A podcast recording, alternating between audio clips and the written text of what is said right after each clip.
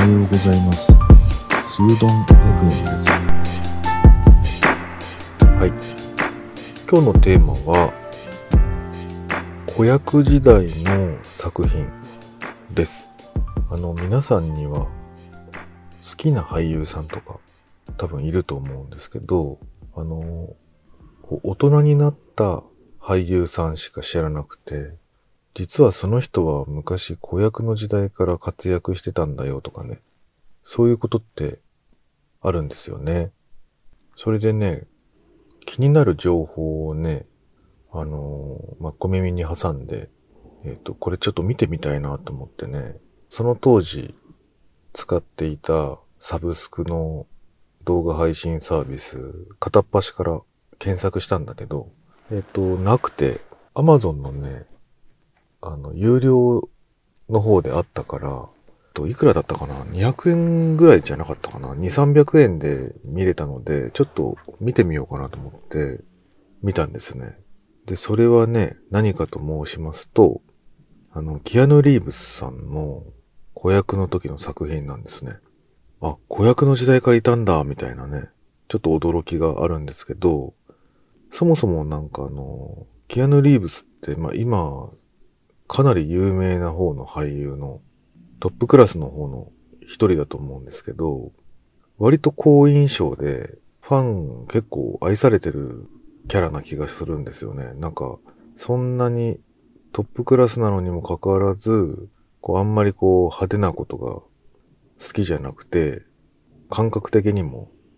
こう平民の私たちに近いみたいなところもあって、でもすごいみたいなね。で、その子役時代のえっと、作品っていうのがね、ビルとテッドの時空旅行っていう作品なんですよね。で、これがね、まあ面白かったですね。まあちょっとギャグテイストな感じっていうか、コメディですね、完全にね。SF コメディっていうのかな。で、これをね、なぜ知ったかっていうと、アートディレクター、まあ僕と同じ職業だけど、ちょっと専門職が強い、あの映画ライターでアートディレクターっていうね、肩書きの高橋良樹さんっていう人がいて、まあ、見た目がね、結構いかついんだけど、赤いドレッドみたいな感じなんだけど、すっごいね、聡明な人で、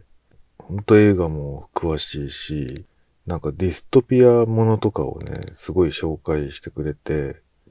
あの、一時期ね、NHK の番組でもコーナーを持ってたりとかしてたんだけど、今その高橋良樹さんが出てくる番組もなくなっちゃって、あの、たまにね、あの、なんか、インタビュー動画とか、あとはその雑誌のコラムみたいなところに書いていたりとか、そういうところでしか目、あの、見えなくなっちゃったんだけど、YouTube に何かないかなと思ってね、高橋良樹、良樹は、あの、カタカナですね。良樹さんの名前入れて検索したらなんかイン、インタビューじゃなくて、なんか対談かなライブ対談みたいなやつをやってるのがあって、で、その中でね、このビルとテッドの話をされてたんですよ。で、すごい面白そうだなと思って気になってたんですよね。で、キアヌ・リーブスの最近の映画っていうのは、まあこうちょっと大人でね、結構かっこいい役柄が多いと思うんですよね。SF も多いし、ちょっとトリッキーなヒーローみたいな役が多くて、こう、髭が生えてたりとかしてね。でもね、その、ビルとテッドの方は、もう全然髭も生えてない若い高校生、中学生とか高校生ぐらいの年代の時の少年ですよね。で、また話も面白いし、おバカな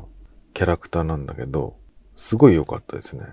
ただね、一緒に見ていた妻は、あのー見る時間がなくなっちゃって、だいたいあの、映画って借りると48時間以内に見なきゃいけないみたいなのありますよね。その時間に見ることができなくて、後からね、僕にその、お話のあらすじをね、全部教えてくれって言ってね。で、話して終わりになりましたね。まあちょっとね、子供っぽい、まあ子供が見る番組なのかもしれなくて、あの、そういう意味では家族全員で、あの、小さい子も一緒に見れる映画だとは思いますね。で、この映画は、あの、なんと、えっ、と、29年ぶりに新作がえっ、と、出ることになっていて、ロードショー自体は去年のね、年末にあのロードショーをしていて、で、日本では多分、ビデオ化されるというか、DVD 化されるのが確か4月ぐらいだったと思いますね。映画配信サービスとかでも、もう見れるのかなちょっとわからないんですけれども、僕はまだね、見れてないんですよね。まあ、どういう作品になってるか。29年ぶりってね、役者の、役者自体もね、かなり大きくなってるから。だけどね、まあ同じタイトルだから、まあ当時のファンはものすごい喜んでると思うし、この話をね、紹介してくれた